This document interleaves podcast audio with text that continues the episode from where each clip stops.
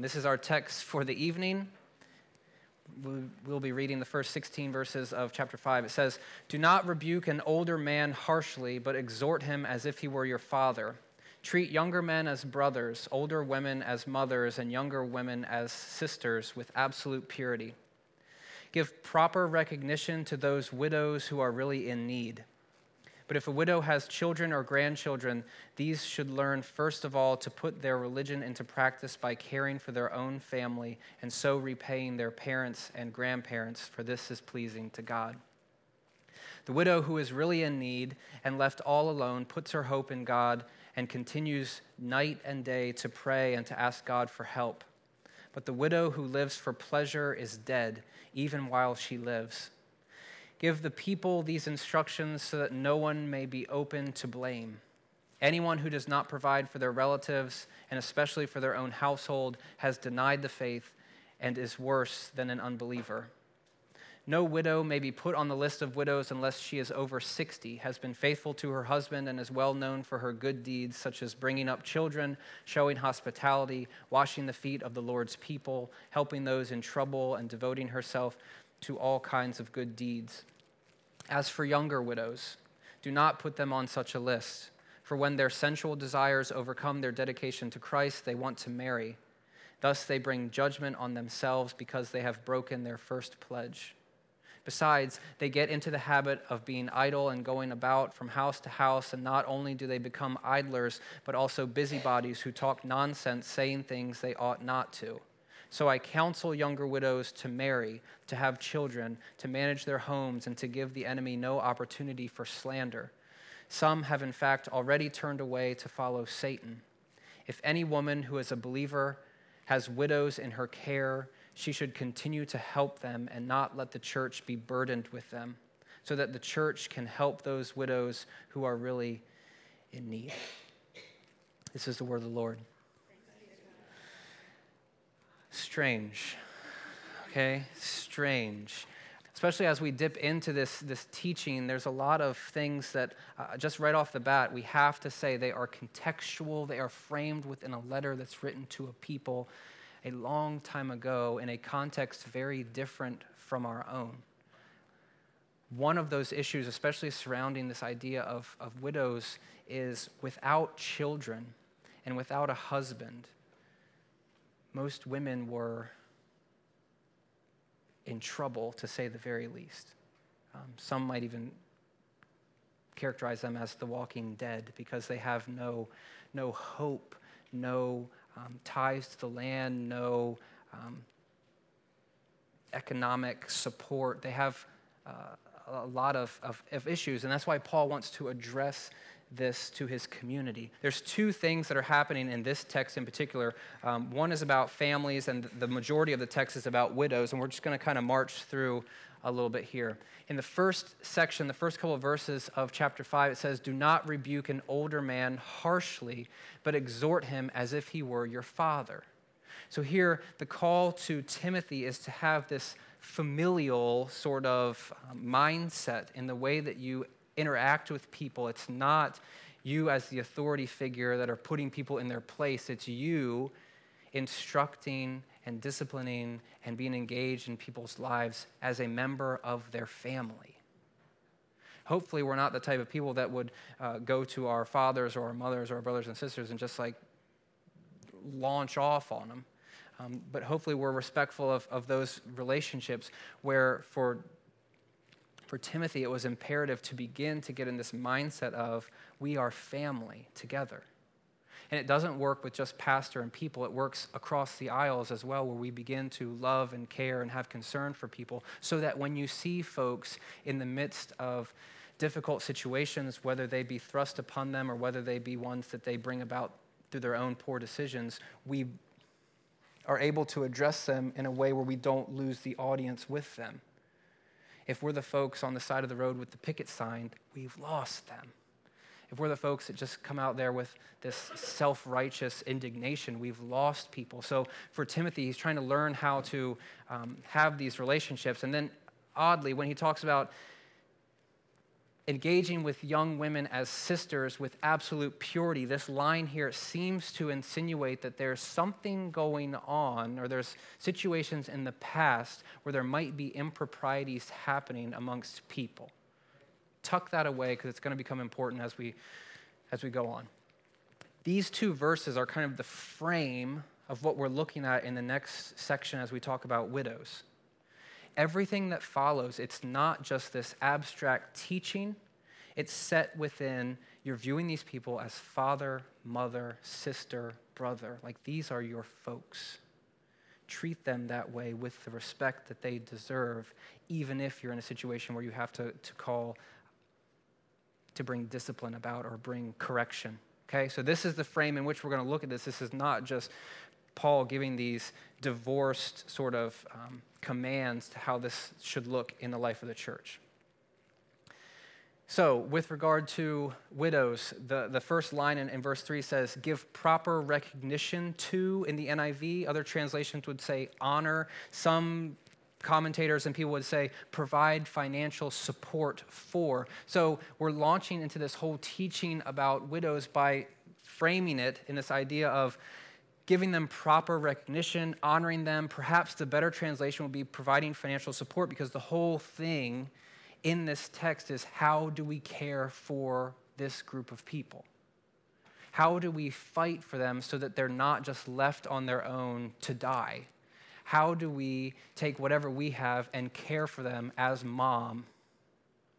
That's, so that's what it's about. It's about trying to not just give them respect and, and honor, uh, like lip service, but to actually do something with that. How are we going to care for these people? The church is really good at, about talking.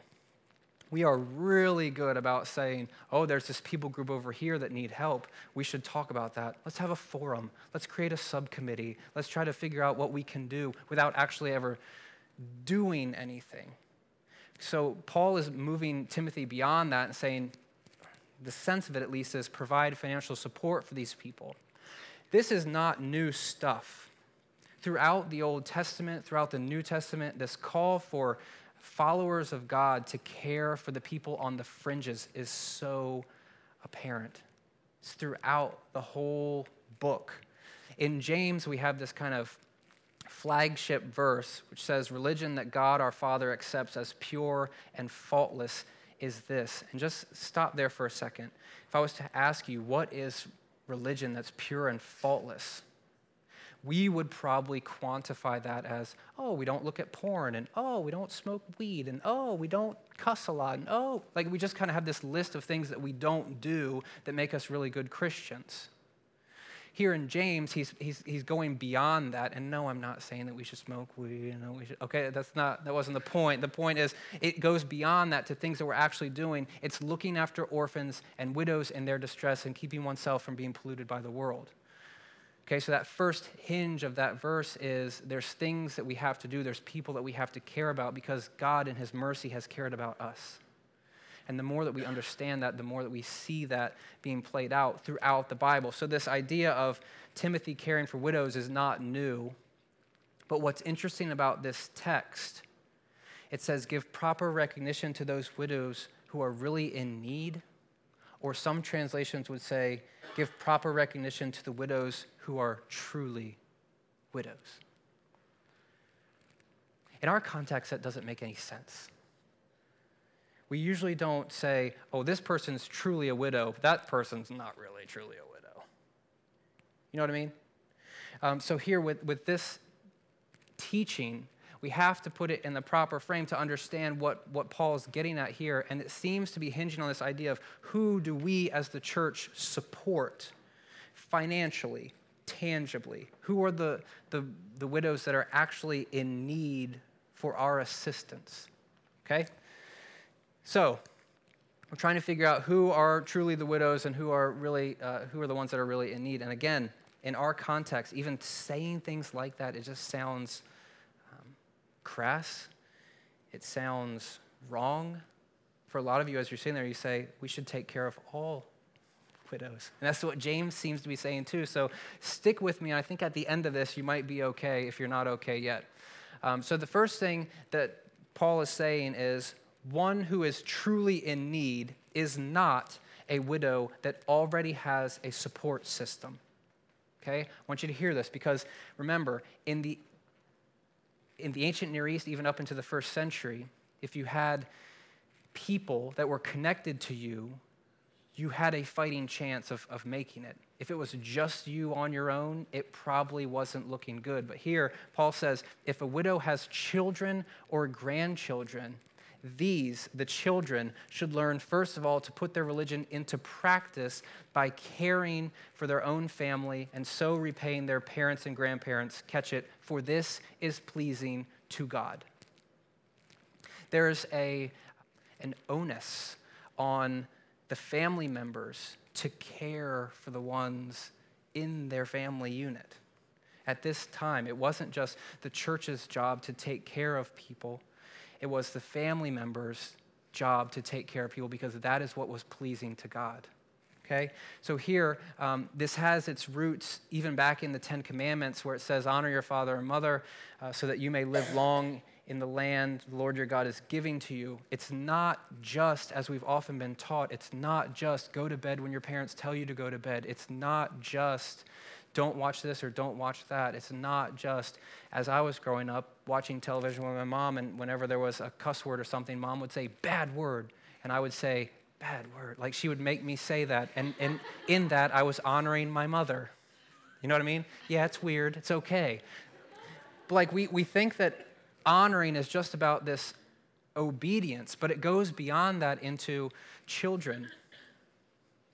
Care for your family the people that gave you life, you're responsible to them in some way. Okay?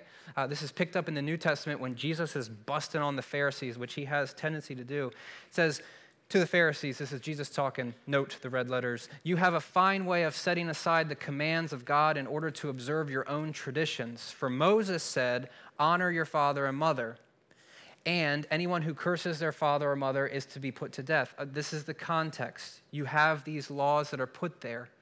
The Pharisees, however, are distorting them a bit. He goes on to say, But you say that if anyone declares that what might have been used to help their father or mother is Corban, that is, devoted to God, then you no longer let them do anything for their father or mother. There's this, this money that's put aside that's meant to be for the care of one's family.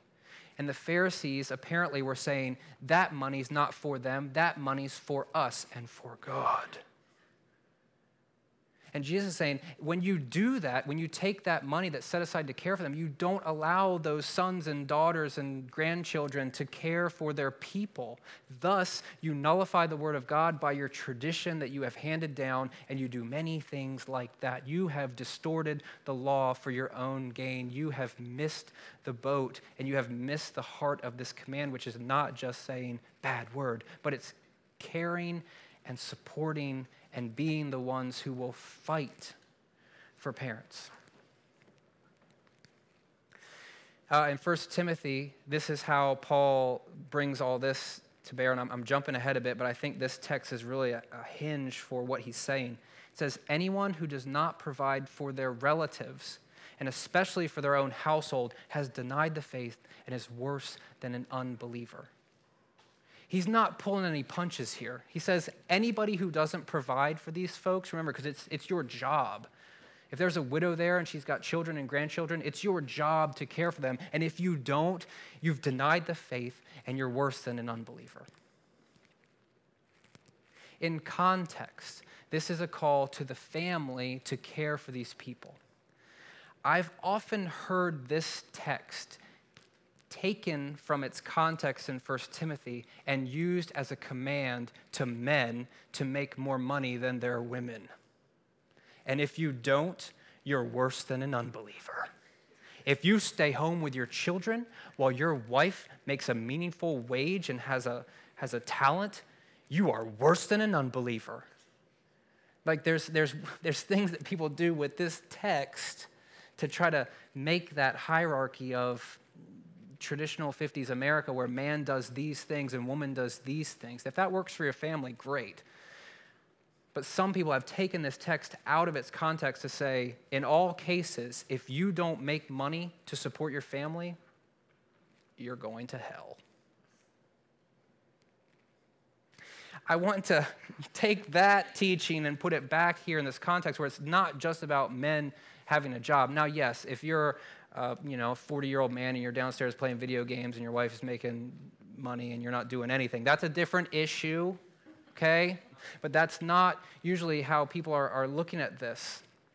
Um, so here, this is just about families caring for one another. Remember, that's the frame. Thinking of people as dads and moms and, and brothers and sisters. Like, that's the frame. That's how you should go about your business. Second thing so it's not uh, a widow that has support in her family. It's also not a widow that has money. It says, but the widow who lives for pleasure, or you could say lives indulgently, or luxuriously, or ostentatiously. Those are good adjectives. Okay, I mean, they're actually adverbs. Okay, but it doesn't, doesn't matter, but it's how they're living. Okay, but in those things, those, those are weighty words. And it says about this person, she's dead even while she lives. She might not need economic support. She might not need financial support because she's already got it in some way, shape, or form. And in the community that Paul's addressing, these ladies were causing a real to do by just going about going about their business in, in some ways. We'll talk about that in a minute. But here he's saying the church, it's not their job to care for these people. Yeah. In this text, Paul gets very specific about who it is that he wants to care for. Luke Timothy Johnson says this about this, this line a life of self indulgent luxury. Listen, particularly when others in the community are left all alone without resources, it's not just mildly reprehensible. It's a death to that life by which the community claims to live by the one who gave himself as a ransom for all. Luke Timothy Johnson is saying it's this is not just mildly reprehensible, this is disgusting. When people have um, the means to help, when people live a life of self indulgent luxury, when other people are left all alone within their community, it doesn't seem to make sense with this idea that Jesus gave himself as a ransom for everyone. Say this again. If someone has the means to help people in their community and they choose not to do that, it's reprehensible. I'm going to step on toes here. Are you ready? We live within the American dream where you make what you make and it's due you because you've worked hard. But if we are content to stay there and to build our own empires, meanwhile, people are broken and hurting and without aid, it's reprehensible. When the first thing on our mind is our houses and our cars and our stuff, without any thought, let's even just stay in the world of friends, without any thought to your friends who need legitimate help, not because they're lazy. It's reprehensible. I just want to let that sit there. Moving on here, Paul gets into so who actually is in need in this community because he's doing a good job of saying who's not in need. He says the widow who is really in need and left all alone, the true widows, he says, which doesn't seem to make sense in our context, says she puts her hope in God and continues night and day to pray and ask God for help. There's this moral quality about this woman. She's all alone. She doesn't have kids. She doesn't have any financial support. She doesn't have anything. Yet her hope is in God, and she is praying and focusing and waiting for God to show up and to do something miraculous continues. No widow may be put on the list unless the widow uh, is, is over 60 years old. In our context that doesn't make sense to put age stipulations on who's a true widow and who's not a true widow. So understand there's a context that's happening here and this is not meant to be applied literally in every case So, but for, for Paul, he's saying there's, a, there's an age qualification here. And beyond that, this person has these moral qualities of she's been faithful to her husband. She's well known for her good deeds. She's brought up children. She's showed hospitality. She's washed the feet of the Lord's people, which in this context was the, the coup de grace of hospitality. When somebody comes into your home, they're not wearing their Air Jordans over to your house, right? So their, their feet are going to be a mess. And what you do is you wash the feet. You humble yourself as a good, hospitable host or hostess, and you take care of business.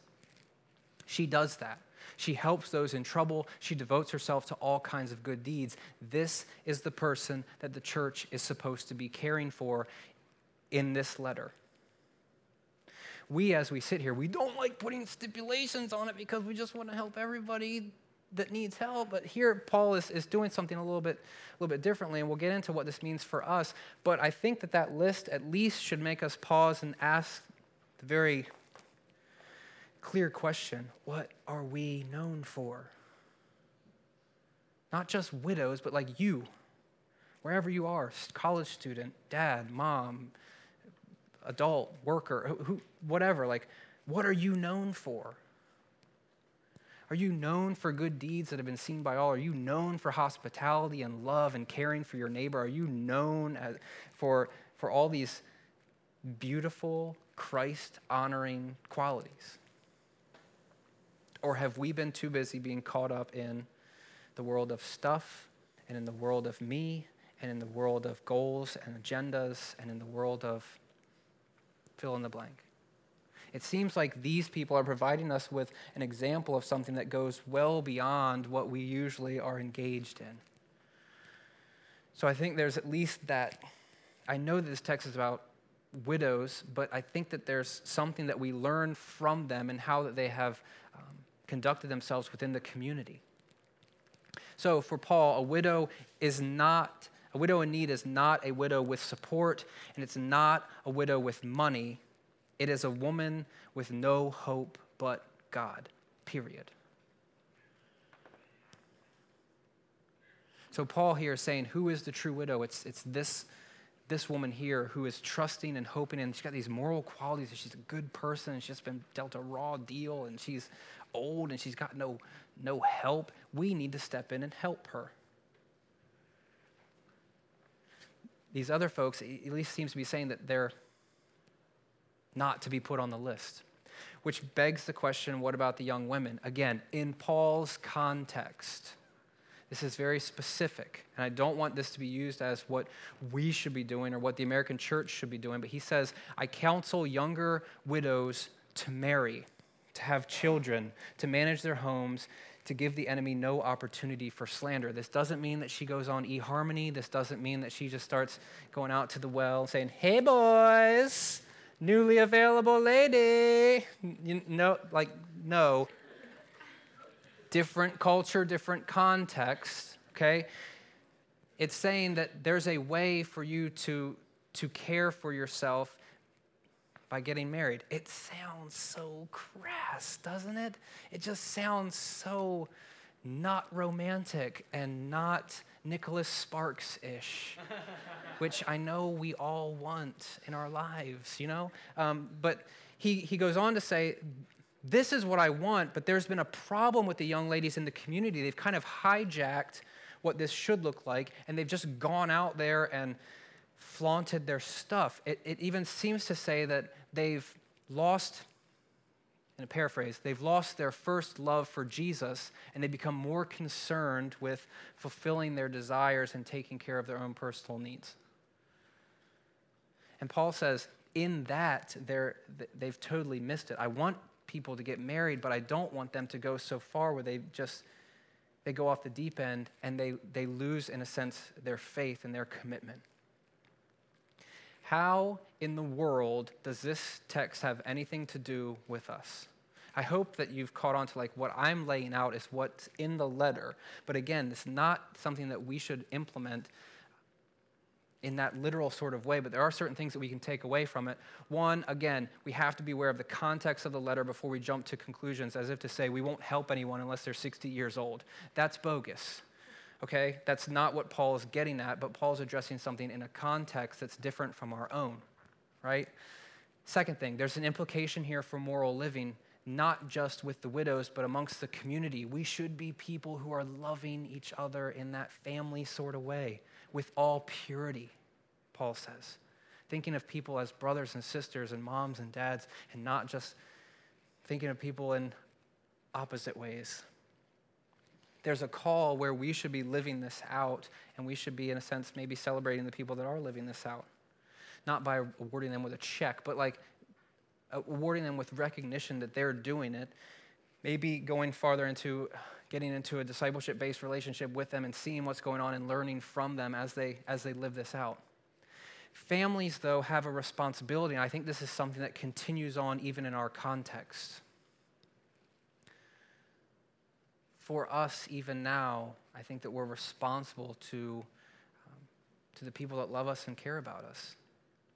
And we have a job to do in the sense of caring for them and not just pawning that off on someone else. Ooh, there's a tendency to get very political right there, but I'm going to back off that just for a moment, okay? Um, but understand the responsibilities that we have to our families. Understand that the church, both this church here, small c local church, and the church universal, we have responsibilities to care for people. Again, this is not just the ones who fit the bill. I don't think that that is really what, what's the best interpretation for our context, but the people that are without financial help, the people that are without support, the people that need the church to step in the gap and care for them in that season, regardless of how old they are, regardless of, of, of, of their situation, perhaps, and, and to see or at least try to enact what Jesus would enact. The way that we go about this as a church, um, we've set up the budget so that the majority of the money that we bring in goes back out. So when people do have needs in the community, whether they be widows or whether they just be college students or whether they be who knows who else, like we have the finances to be able to step in and help in a way that doesn't hurt. Last week, we, uh, we tasked you guys with this special love offering gift type thing to. Uh, to the teachers of West Salisbury. I don't want to take a lot of time on this because I just want to finish this up. Um, I was in California when I heard um, how much we raised. We raised $41. I was disappointed. But the more I began to think through what we do here, the money that you guys give doesn't go to the majority of it doesn't go to Doug and I. It doesn't go to paying for this space. This is really cheap. We're very blessed. We're very fortunate. The money that you guys give each and every week, forget about special offerings, each and every week it goes back into the community. It goes to pay for the 15 baskets that, that we're giving to teachers we weren't just saying, well, we'll only give that $41 because the money that you guys give goes out. We have this responsibility, and you have, in a sense, entrusted us to make those decisions. We want you to have more ownership of them. Last week was not the best way to go about it. We know that now. Uh, we make a lot of mistakes, but this is something that we, as a leadership team, are really stinking serious about folks that have needs, folks that are in the midst of tragedy, we want to step in the gap. I'll, I'll go one, one step below the surface and maybe give you a little prick on the shoulder here. Don't pawn off your responsibility on us. If there's ways that you can help, help. If that's you going here to these baskets, fine. But if there's other things that you can be doing as part of the little c and capital C church, do it because that's what pleases God. We have responsibilities. Just into what I was, was just talking about. Some of you guys are on the front lines of stuff that we don't even know about, and you've you've had these relationships with people that need you and love you and care about you, and you're doing it. And when I get to see a glimpse of it, like I freak out. Like when I see you guys engaged in these beautiful, meaningful relationships with folks that need help, that's what it's all about. Brian, that's what it's all about. I'm sure you've seen it already, but you'll see even more of it when, when we as a people begin to get it. That's what pleases God. We can use this talk about widows um, as, as an entryway into how do we care for people. We can use it in a very, um, in a very literal context as well. But we can also go one step below the surface to see how it is that we, not just as a church, but we as individuals are caring for people. Are we inviting them into our home? Are we being people that are hospitable? Are we loving our neighbors well? Are we doing things where people on the outside look in and say, yeah, that person exemplifies who I believe Jesus is. Religion that God our Father accepts as pure and faultless as this to look after the orphans and the widows in their distress, and yes, to keep oneself from being polluted by the world. I think that we do a good job of that, that back end of that. Um, don't forget the widows and the orphans in a very literal sense, but also for the people on the margins the people that don't have any support, the people that don't have any resources. Be support, be a resource, and be Christ to them.